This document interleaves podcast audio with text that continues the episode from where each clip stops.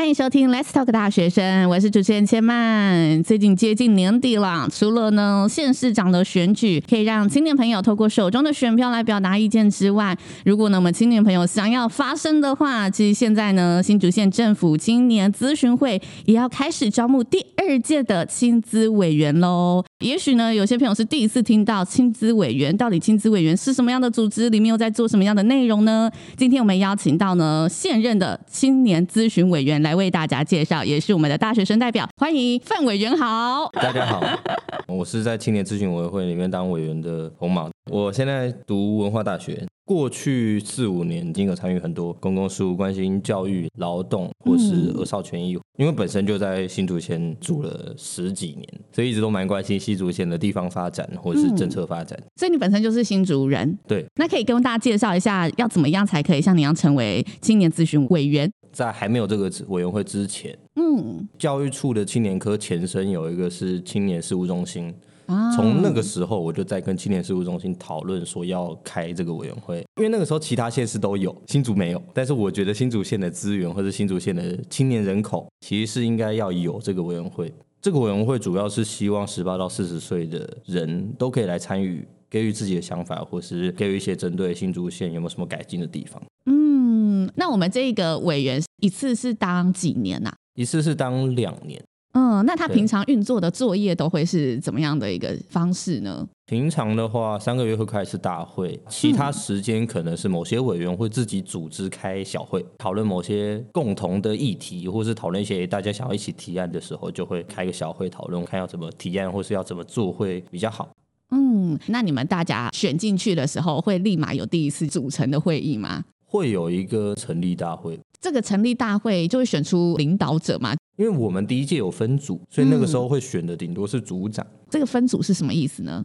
就是那个时候有分蛮多组，主要是分地方创生、数位转型、友善环境、跨越学习，还有志工服务。另外一个是代建共好，它里面的组成蛮多元的，有大学教授、金融从业人员，还有在剧场工作的人。了解，所以其实身份不只是学生可以参加，就是只要你的年龄区间符合，各行各业都可以。对对对对对。哦，那你们议题怎么展开讨论的？我觉得那个时候找这些委员还不错的一个点，是因为他们都是各行各业，嗯，所以他们其实可以从自身来去做出发，从自身周边的经历也好，或是自己看到的什么问题。就像我们有委员是在企业里面工作的，他有提很多中小企业的辅助条款，或是哪些可以计划，因为他自身经验，他已经看过这些问题。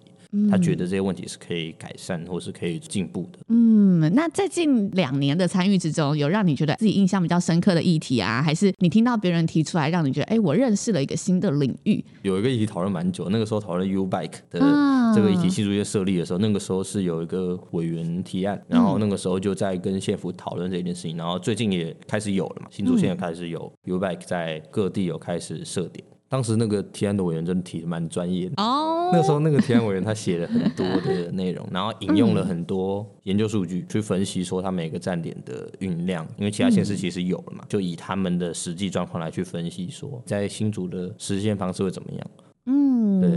了解。所以这两年除了这一个议题是你们讨论比较长时间之外，你自己本身有没有提过什么议题？主要要么是组织架构，嗯，要么是教育或是劳动。那个时候有提一个蛮重要的是，希望下一届组别分掉，就是不要再有组别这个框架，啊、因为我觉得它会导致说很多委员想要跳到其他议题的时候，会跟他的组别看起来很冲突。哦，所以希望让大家更开放性一点点。对对对对对对，所以我才会希望说可以从组织架构的部分来去做改善。嗯，另外一个就主要会是教育，就是因为提的蛮多，包含说学习上也好，或是适性发展，包含说自治团体。因为这个委员会的承办的主责单位是青年科，嗯，那就会希望说从青年科的位置来去协助说，诶，这些青年呐、啊、学子，给予他们更多的资源也好，协助也好，还是如何去引导他们成长。社团的部分会邀请大专院校或是高中的社团来去参与。他们最近有办一个社团新干线，对，他们最近有办一个社团新干线，包含说社团的组织也好，要如何运作整个社团，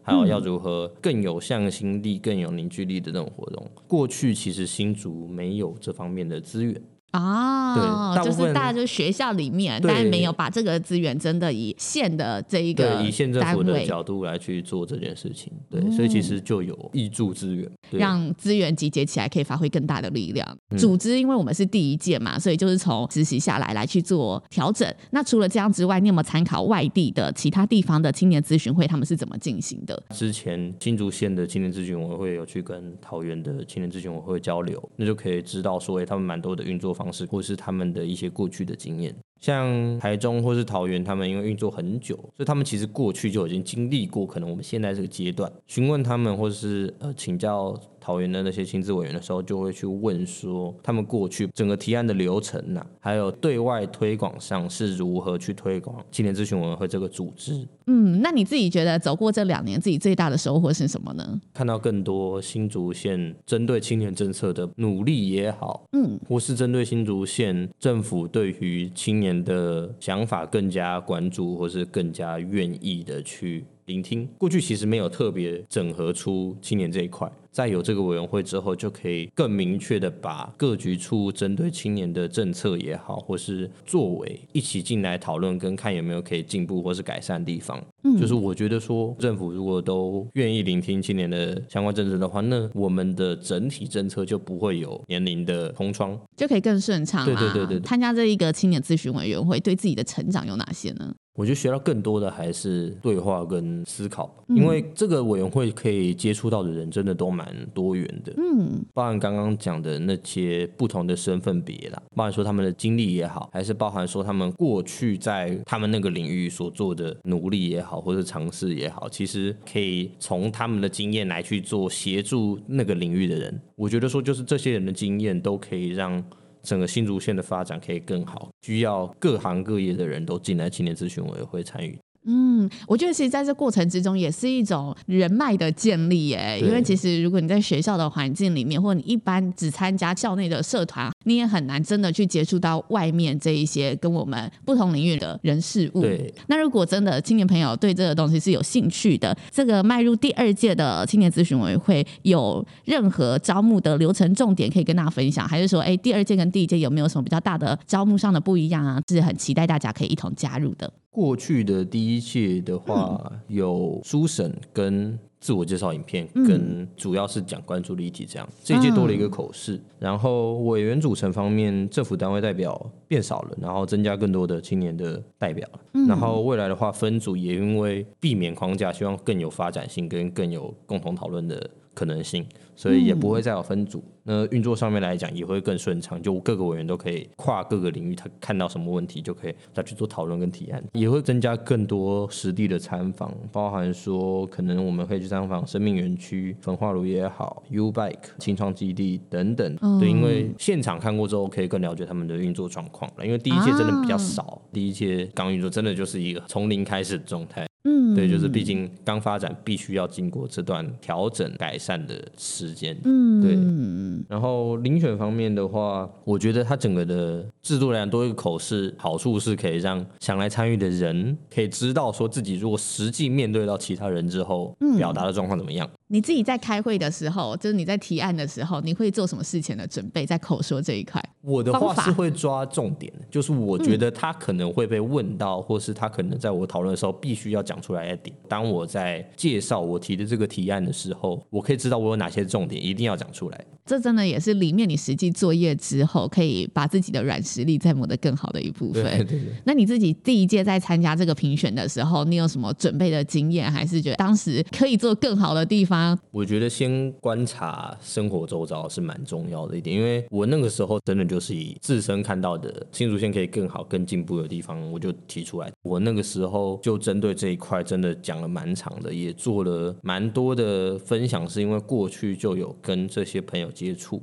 嗯，尤其青年咨询委员会这一块，在因为全台都有，目前有十九个。嗯、那这些人其实他们过去的经验真的都很丰富。嗯，那我就会觉得说，这些的经验移到新竹来去做发展的话，它的成果我相信可以更好，因为毕竟新竹的青年人口越来越多，尤其每年移入量都很高。我觉得如果想要参与青年咨询委员会的青年们可以去做的事情，就是先观察你生活中有没有什么想要改变的地方。嗯，再来是从你的同才也好，朋友们之间有没有听到什么，他在生活上遇到了哪些困难。遇到的什么现实社会面的问题，最直接的就是表达说你进到这个委员会，希望可以帮忙县政府解决什么问题。嗯，所以其实议题不用说一定要提的多高大上啊，这些都不用，但重点就是它是要真的是我们实际生活上面会遇到的，这才是我们建议大家的一个重点方向。第二个重点就是我们也可以看看其他县市已经有操作过什么过往的经验啊，然后觉得也想带到我们自己家乡的，都可以提出来，让县政府也可以多一点的参考。目前第二届新竹县政府的青资委员呢，也在如火如荼的招募进行当中喽。报名至十一月中截止。那希望今天呢，在我们红毛的介绍号召之下，